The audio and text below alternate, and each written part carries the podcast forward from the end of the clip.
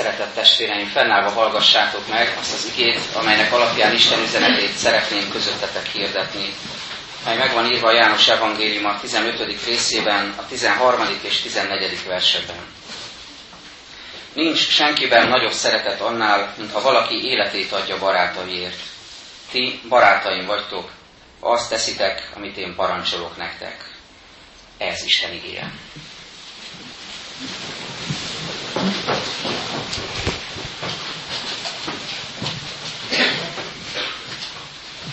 Egy-két hete egy új igényérdetés sorozatba fogtunk, amely Jézus arcairól szól.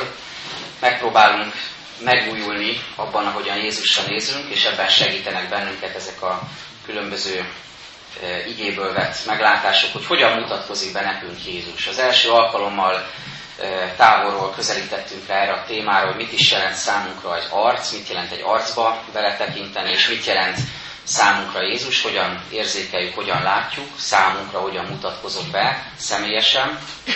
Az elmúlt alkalommal pedig már konkrét módon Jézus hatalmas arcát láthattuk meg, Jézust megláthattuk, mint szuverén, mint hatalmas, mint teljhatalmú urat, aki uralkodik, és akinek a tróntermébe azonban ide jutottunk el a végére, egészen szabad szívvel, alázatosan, és nagy vágyakozással, várakozással beléphetünk minden egyes alkalommal, amikor vele vagyunk közösségben, például itt az Isten tiszteleten is. És már akkor említettem, hogy nem ellenpontként, hanem ezt kiegészítendő, ma arról fogunk beszélni, hogy milyen Jézus nem csak mint hatalmas úr, hanem mint emberközeli társ, embertárs, mint barát. És ugye arról is beszélgettünk, hogy sokak számára ez a két kép nagyon távol áll egymástól, és nehéz ezeket összeegyeztetni. Én most mégis arra hívlak benneteket, hogy azután, miután láttuk Jézust hatalmas úrnak, most nézzük meg az ő arcát, tekintsünk az ő arcába, mint aki barátként közelít felénk. Ha azt az szót mondom, hogy barát, akkor bizonyára mindenkinek nagyon sokféle asszociációja támad. Nekem is eszembe jutottak ilyenek, például rögtön a gyerekkorom, amikor az ember még olyan letisztultan gondolkodik, nem bonyolítja túl a, az emberi kapcsolatait, és emlékszem, hogy én magam is részese voltam ilyen beszélgetésnek, hogy oda mentem egy hasonló méretű kis emberhez, és azt mondtam, legyünk barátok.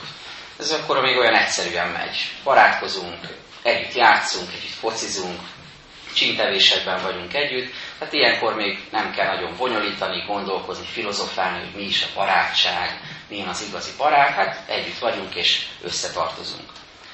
Az, aztán az is eszembe jutott, hogy milyen furcsa, amikor ilyen régi barátnak nevezett ö, emberekkel, évekkel, évtizedekkel később találkozunk szembe az utcán, valamilyen eseményen összefutunk, nehéz mit kezdeni néha ezekkel a helyzetekkel. Lehet, hogy valakit barátnak neveztünk egykor, és most pedig szinte idegenként tekint ránk, hiszen kiesett egy pár évtized, és nincsen közös történetünk. Aztán eszembe jutott a kamaszkor, amikor már árnyalódik a kép, és megpróbálunk, és talán sikerül is különbséget tenni, hogy ki a haver és ki a barát.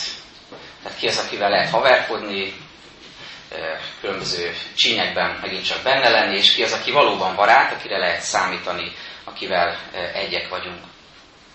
Aztán eszembe jutott a közösségi média, ami nem csak a Facebook kor, amiben most vagyunk, hanem az előtti, amikor valamelyik ilyen közösségi oldalon barátnak ne, lehetett nevezni mindenkit, akivel kapcsolatban voltunk, de nyilvánvalóan nem mindenki volt a barátunk. És az jutott eszembe, hogy, hogy egy kicsit olyan felületes ez, amikor valakit barátnak, vagy akár ismerősnek nevezünk manapság, akiről nagyon felületes információink vannak, és valódi kapcsolat nincsen közöttünk. Aztán az is eszembe jutott, amit sokszor lelki gondozói beszélgetésekben hallok panaszként, vagy inkább keserűségként, hogy valaki azt gondolja magáról, hogy neki sok barátja van, sok jó ismerőse van, és amikor jön egy nehézség, egy nyomorúság, egy tragédia, vagy ő elbukik valamiben, és furcsán néznek rá az emberek, akkor kiderül, hogy azért még sincs olyan sok barátja. És ez valóban egy keserű tapasztalat, hogy vajon tényleg ki az, aki kiáll mellettem a legmélyebb pillanataimban is. Példabeszédek könyve ezt így fogalmazza, mindig szeret a barát, de testvéré a nyomorúságban válik. Tehát lehet, hogy valakiről azt gondolod, hogy mellette áll barátként, de akkor dől el, hogy tényleg így van-e, amikor ön egy nagyon mély helyzet, egy nagyon nagy nyomorúság, egy tragédia, vagy tényleg elbuksz, és, és a legtöbb ember elhagy, akkor derül ki, hogy van-e melletted igazán barát. És még valami, érdekes azt látni, lehet, hogy ezzel nem fog mindenki egyetérteni, én így látom, érdekes azt megélni, hogy nem csak hívő, hanem nem hívő barátaink is lehetnek. Lehetne erről vitatkozni, hogy ez lehetséges. Én azt gondolom lehetséges, mert hogy igenis megérthetjük magunkat olyan emberekkel is, akikkel szellemi alapon nem biztos, hogy egyezünk, de emberileg mégis jóban lehetünk, megérthetjük egymást, és egy hullámhosszon lehetünk egy bizonyos pontig. De az biztos, hogy Istennek óriási ajándék, amikor ez a kettő egybe esik. Tehát amikor nem csak barátok vagyunk, vagy nem csak testvérek vagyunk, hanem barátá is leszünk. Például a gyülekezetben. Tehát olyan szoros kapcsolat alakul ki közöttünk, hogy Krisztusban is egyek vagyunk, és emberileg is nagyon jól megértjük egymást.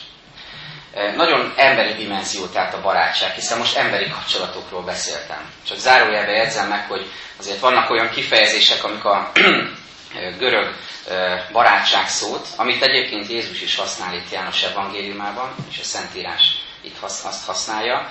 Tehát ezt a szót használjuk különböző tevékenységek leírására is, például valaki szeret bélyeget gyűjteni, a filatélista, vagy hogyha valaki szereti a könyveket, ő a bibliofil ember, tehát aki, aki szereti a könyveket böngészni, olvasgatni és gyűjteni.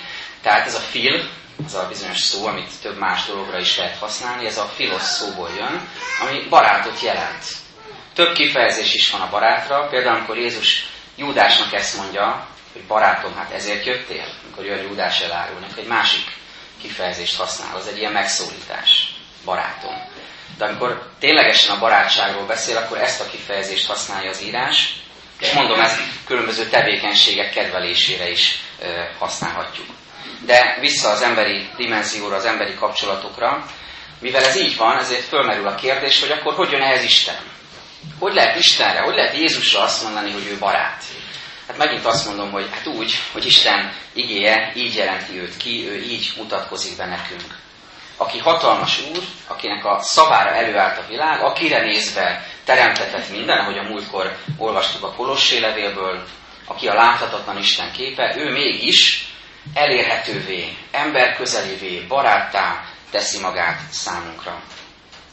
Hittanosoknak van egy kedvenc éneke, amit hittanórákon is, táborban is mindig eléneklünk. Vannak olyan gyerekek, akik szinte mindig ezt kérik minden hittanórán, de van egy barátom Jézus kezdetű. És ez nagyon érdekes azt megfigyelni, hogy a gyerekek számára ez, ez mennyire nem okoz problémát, hogy Jézust úgy lássák, mint barátot. Nekünk felnőtteknek talán már egy kicsit bonyolítva a dolgokat, az nehezebb, mert az emberi barátságok kapcsán is vannak bennünk sztereotípiák, és Istenre is nehezebben tekintünk, mint barátra, pedig milyen jó lenne ilyen gyermeki hittel, lelkülettel Jézust ilyen barátnak látni, hiszen ő így mutatkozik be nekünk.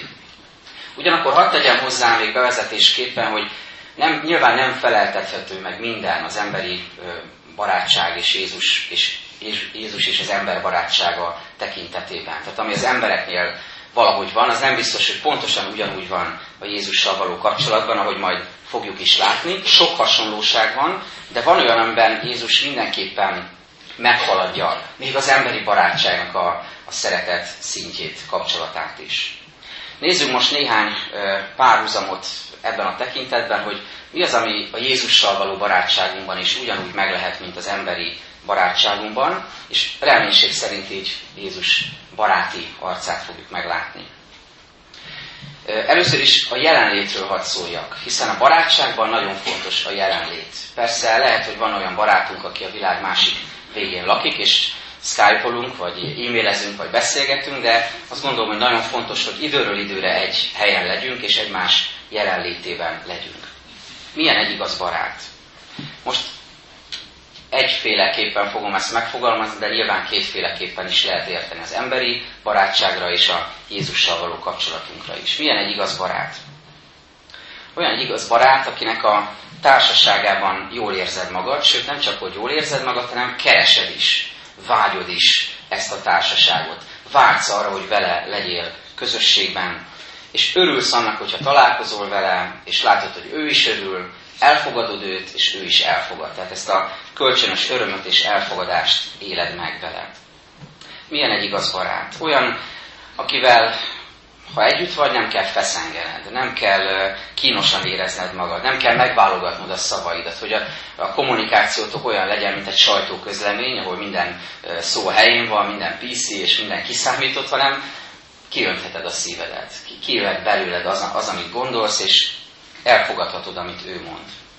Milyen egy igaz barát, akitől nem kell félned, hogy elítél, hogy kinevet, hogy megvet, hogy kibeszél, hogy visszaél a gyengességeddel, feltársz valamit a lelkedből, és biztos lesz benne, hogy ezt nem fogod visszahallani valakitől, vártként vagy gúnyos megjegyzésként, hogy na ő ilyen. Hanem az, amit elmondasz, az azon a körön belül marad, és bizalommal lehetsz a felé, az illető felé, ember felé, vagy Jézus felé, akinek a szívedet kitártad. Milyen egy igaz barát, akivel nem kell protokolláris szabályokat betartani. Ez talán Jézussal kapcsolatban nehezebb, mert azért jól nevelt keresztényként vannak ilyen begyakorult mozdulataink, meg formuláink, hogy hogyan is kell Jézust megszólítani. De most én a, a szívünk legméről beszélek, hogy amikor Jézussal vagy kapcsolatban nem kell, értsük jól, nem kell udvariaskodnod. Tisztelettel beszélünk Jézussal, tisztelettel fordulunk felé, de ő nem azt várja, hogy begyakorolt, jól nevelt formuláink legyenek az imádságainkban, hanem arra vágyik, hogy megosszuk vele, ami bennünk van, és azt mondjuk el neki. Erre kíváncsi, ezt vágyja. Milyen egy igaz barát, akinek bizonyos érzéseket, tapasztalatokat, gondolatokat, élményeket nem kell hosszasan magyarázni. Mert ha ismer, ha tényleg barát, akkor úgy is tudja, hogy mire gondolsz. Mi van benned ezzel kapcsolatban. Nem kell nagyon cizelláltan megfogalmazni, egy arcrándulásból, a mimikából, a metakommunikatív jelzéseiből is tudja, hogy miről van szó, mit érzel most, mi az, ami nyomaszt, vagy mi az, aminek örülsz. Milyen egy igaz barát, akivel nem csak beszélni lehet, hanem hallgatni is. Ez nagyon fontos szerintem. Jézussal kapcsolatban is. Nagyszerű dolog hallgatni Jézus szavait, és beszélni hozzá.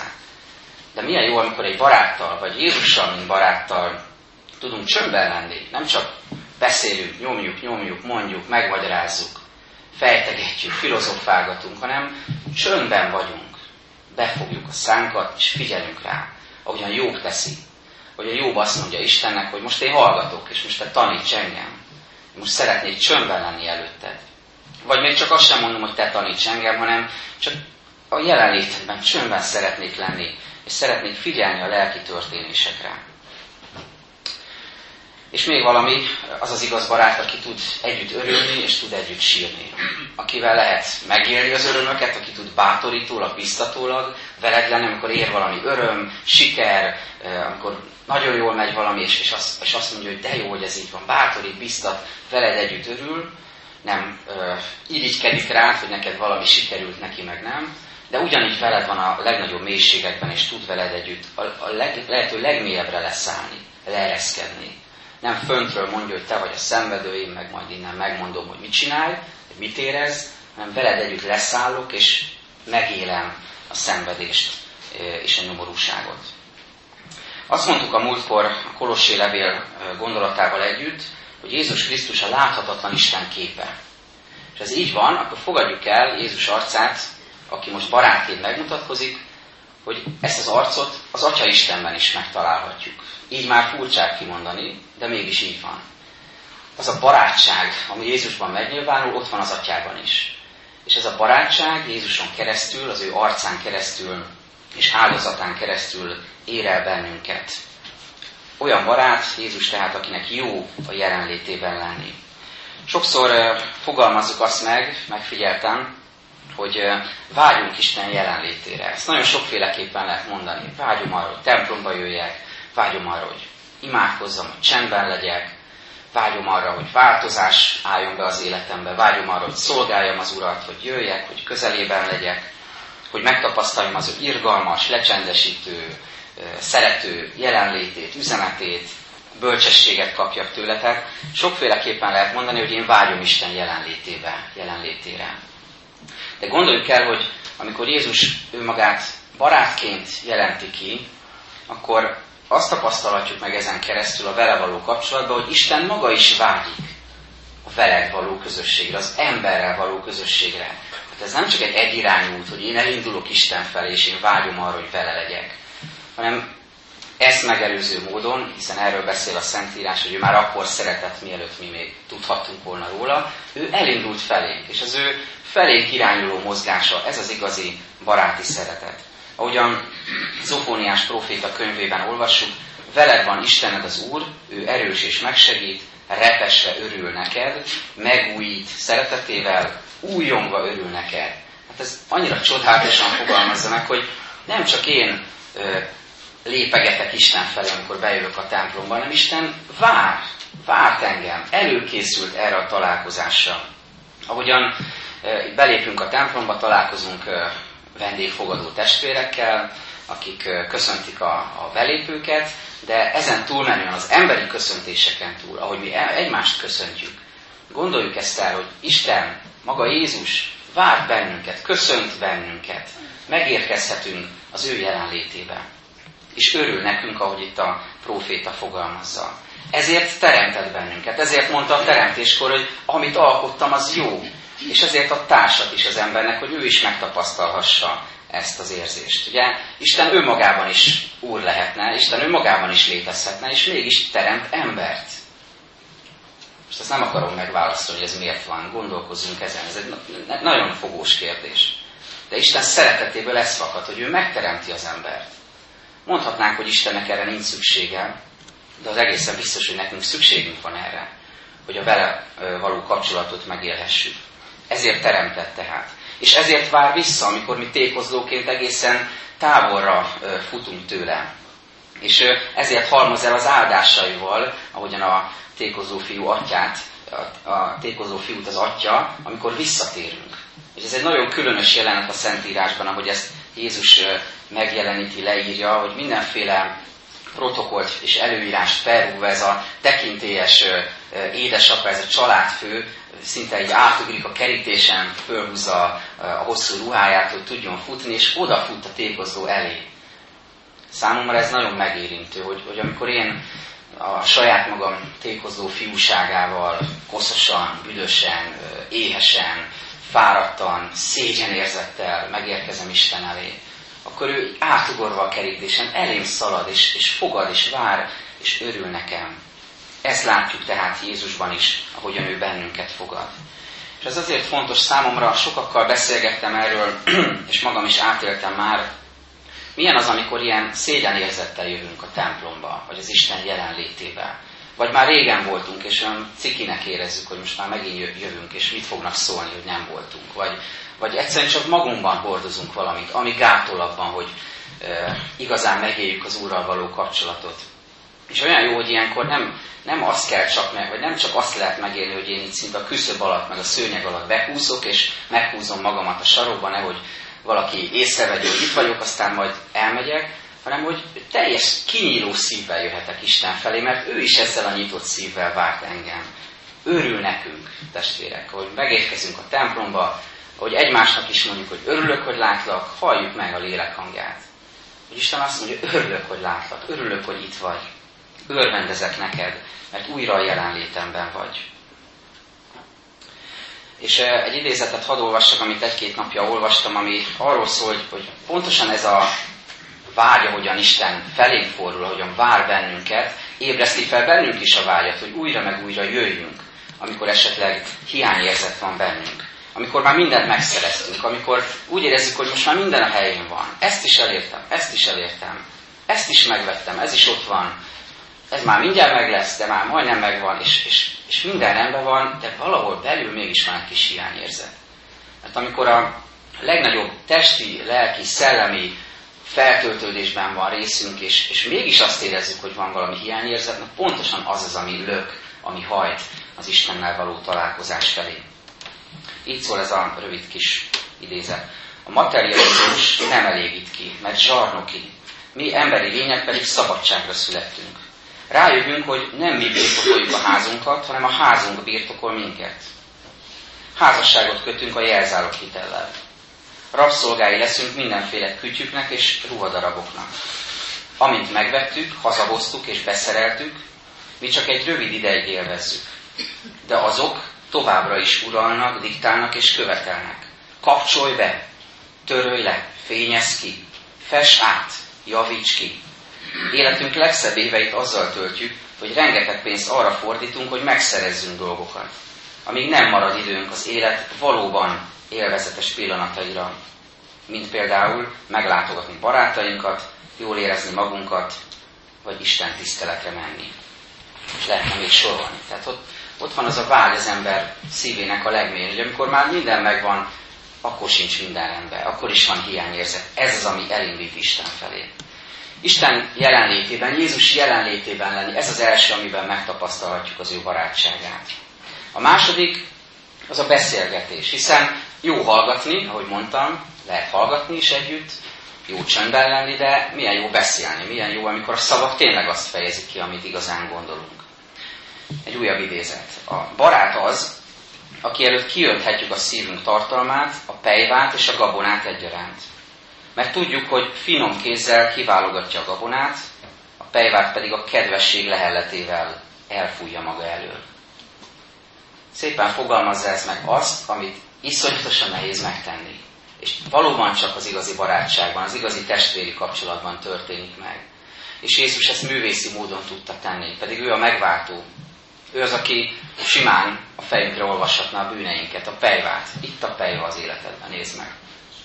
Itt a pejva. És mégis azt élhetjük át a Jézussal való barátságban, hogy ő a gabonáról beszél, azt megerősíti bennünk a pejvát is elmondja, és azt is elmondja, hogy hogyan lehet attól megszabadulni, hogyan akar megváltani bennünket a bűneinkből. De semmiképpen sem vádlóként lép fel, hanem megváltóként. És ezt a baráti kapcsolatot élhetjük át az emberi kapcsolatainkban is, ha igaz barátságban vagy.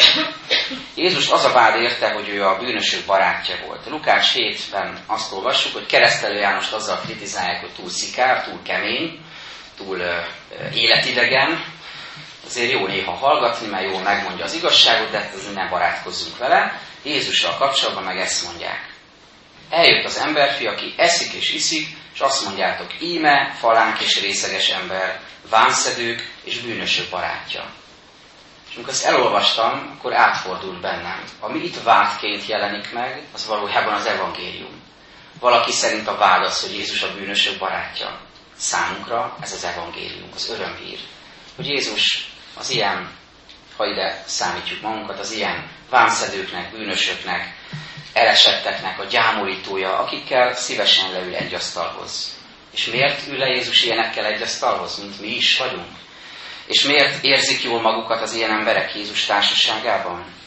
Azért, mert megélhetjük Jézussal kapcsolatban a teljes kitárulkozást, őszinteséget, és ugyanakkor az ítélkezés nélküli elfogadásnak a légkörét is. Gondoljunk arra, hogy milyen sokan hallgatták Jézust. Sokan ott voltak, amikor a hegyi beszédet elmondta. Sokan hallották, amikor felállt az ünnepen Jeruzsálemben, és azt mondta, hogy én vagyok a világ világossága. Vagy sokan hallották a példázatait, vagy amikor a farizeusokról mondta, hogy jaj, nektek farizeusok.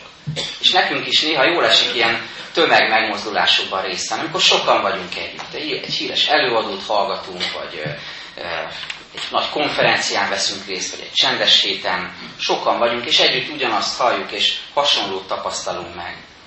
De az igazán meghitt pillanatok, a szűkebb körű, a négy szem közti találkozások, emberek között is egyébként, és Jézussal is, akkor a belső szobánkban tudunk vele találkozni, amikor ő barátságra hív bennünket, amikor asztal közösségbe hív bennünket, amikor az úrasztalához is járulunk az úrvacsorában, és kérjük az ő kegyelmét.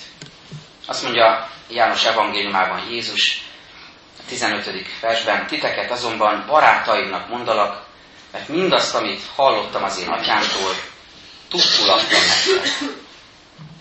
Egyszerre van jelen ebben Jézusnak az isteni és Jézusnak az emberi vonása, mint olyan sok megjegyzésében és történetben. Ott van ebben az isteni, hiszen Jézus arról beszél, hogy a mennyek országának a titkait elhoztam közétek. Ez az isteni voltam. Én mindig is a mennyek országához tartoztam, lejöttem közétek, és átadom nektek a mennyek országának titkait. Elmondom, hogy mi az atya akarata. De ott van ebben nagyon különös módon az emberi vonás is.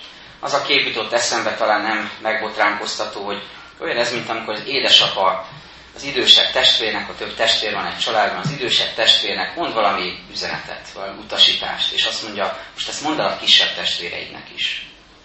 És ez ezt én így érzékelem, bár Jézus nem lehet ilyen szempontból egy szintre hozni velünk, hogy ugyanolyan testvérünk, és mégis azt látjuk, hogy az, a mennyei atyánk az akaratát, az üzenetét úgy hozza el közénk, hogy pontosan ugyanazt mondja el nekünk, testvérként, barátként, amit ő az atyától hallott, amit az atya rábízott, azt adja tovább nekünk is. Ez tehát a másik vonatkozása ennek a barátságnak nem csak a jelenléte fontos, hanem a vele való beszélgetés, hogy meghalljuk azt, hogy ő mit tanult az atyától, és mit akar nekünk átadni. És végül arról hadd szóljak röviden, hogy mi az, ami több lett Jézus, a Jézussal való barátságunk, ami az emberi barátságra nem lehet már jellemző, mert több nálunk. Mert az igazán jó baráttal, ahogy mondtuk, jó időt tölteni, jó vele közösségben lenni, jó vele beszélgetni, de eljön egy pont, amikor rádöbbenünk arra, hogy valamit már nem tudunk megtenni. Érezzük a korlátainkat. Nem tudunk a másik helyet dönteni. Nem tudunk a másik helyet érezni, változni. Nem tudunk teljes, nem tudjuk teljesen beleképzelni magunkat a másik helyébe. Nem tudunk helyette élni. Nem tudunk segíteni rajta bizonyos helyzetekben, bármennyire megvan bennünk a jó szándék. Érezzük a korlátainkat. Jézusnak azonban nincsenek ilyen korlátai, mert ő, ahogy múltkor mondtuk, teljhatalmú úr, mindenre van hatalma. És így egyszerre élhetjük meg, ahogy mondtam, az ő úr voltát és az ő barátságát. És ezt pedig a zsidókhoz írt levél negyedik részében olvashatjuk, mert nem olyan főpapunk van, aki ne tudna megindulni erőtlenségeinken, hanem olyan, aki hozzánk hasonlóan kísértés szenvedett mindenben, de nem védkezett. Járuljunk tehát bizalommal a kegyelem trónusához, hogy irgalmat nyerjünk és kegyelmet találjunk, amikor segítségre van szükségünk. Mert Jézus tudja nem csak az állapotunkat, és nem csak azt érti és érzi teljes valójában, hanem tudja a megváltásnak a módját és útját is, és ezt kínálja nekünk. Végül még egy idézet és egy rövidke történet. Azt olvassuk itt a 15. részben János evangéliumában. Ti barátaim vagytok, ha azt teszitek, amit én parancsolok nektek. Az első fele nagyon jól esik. Jó ezt hallani. Ti az én barátaim vagytok. De van egy másik fele is a mondatnak. Ti az én barátaim vagytok, ha azt teszitek, amit én parancsolok nektek. Vagyis az igazi barátság Jézussal való kapcsolat a hűségben, az engedelmességben teljesedik ki és mutatkozik be meg. Amikor a hitünk és a cselekedeteink egységben vannak. Egy viharos skót tavon játszódik a kis történet, ahol egy kis csónakban sokan összezsúfolódva próbálnak, próbálnak kievickelni a partra, és már azt gondolják, hogy itt a vég elvesztünk, és akkor az egyik leghatalmasabb, legerősebb, legizmosabb férfi feláll, és azt mondja, na hát, most imádkozzunk. Mire az öreg csónakos, aki a csónak szintén szólása emelkedik a vihar zajában, és azt mondja, hogy a legkisebb között, közöttetek imádkozzon, maga meg üljön le és evezzen. Amikor én Istentől, Jézustól azt a bölcsességet megkapom, az engedelmességemben, a hűségemben, hogy mikor van itt az ideje annak, hogy bevonuljuk a belső szobámba és imádkozzak, közösségben legyek vele, meglássam az ő baráti, testvéri arcát, és mikor van az, amikor meg kell ragadnom az evezőt és húznom kell, és mikor van az, amikor ez a kettő egyszerre történik meg, mert olyan is van, Na ez az, ez az a pillanat, amikor igazán közeli kapcsolatba kerültem Jézussal. Ezt a kapcsolatot kívánom mindannyiunknak. Amen. Csöndesedjünk el és imádkozzunk.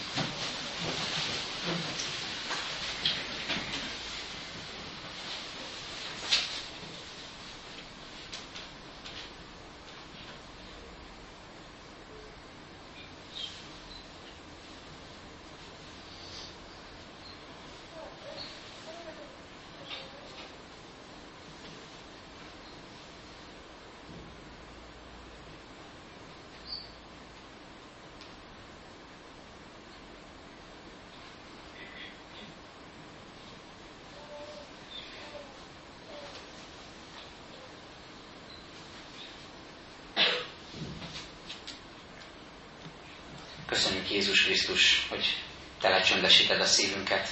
Köszönjük, hogy nem csak hatalmas úr vagy, hanem hozzánk közeli, közeljövő barát is. Köszönjük ezt az arcodat, és köszönjük, hogyha te kiteljesíted a veled való baráti kapcsolatunkat. Segíts téged ilyennek látni, mint aki egészen közel jössz, bátorítasz, örülsz és sírsz velünk, és megváltasz bűneinkből. És indítsunk engedelmes életre, hűséges életre, hogy mindent a te dicsőségedre tudjunk tenni. Kérünk a gyászoló testvéreinkért, akik veszteséget szenvedtek, légy velük gyászukban, elesettségükben, hiszen te tudtál együtt sírni, együtt gyászolni Lázár családjával is. Köszönjük, hogy ennyire irgalmas vagy, és kérünk a betegeinkért, idős testvéreinkért, a betegeket ápoló családtagokért, adj nekik kitartást, hűséget, rád figyelő szívet. Kérünk közösségünkért, családjainkért, nemzetünkért.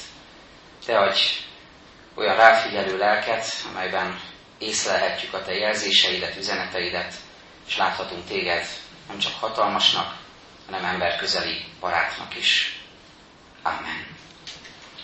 Ti azért így imádkozzatok, mi atyánk, aki a mennyekben vagy, szenteltessék meg a te neved, jöjjön el a te országod, legyen meg a te akaratod, amint a mennyben, úgy a földön is. Minden napi kenyerünket add meg nékünk ma, és bocsáss meg a védkeinket, miképpen mi is megbocsátunk az ellenünk védkezőknek. És ne védj minket kísértésben, de szabadíts meg minket a gonosztól, mert Téd az ország, hatalom és a dicsőség mind örökké. Amen. Fennállva énekeljük nemzeti imádságunkat.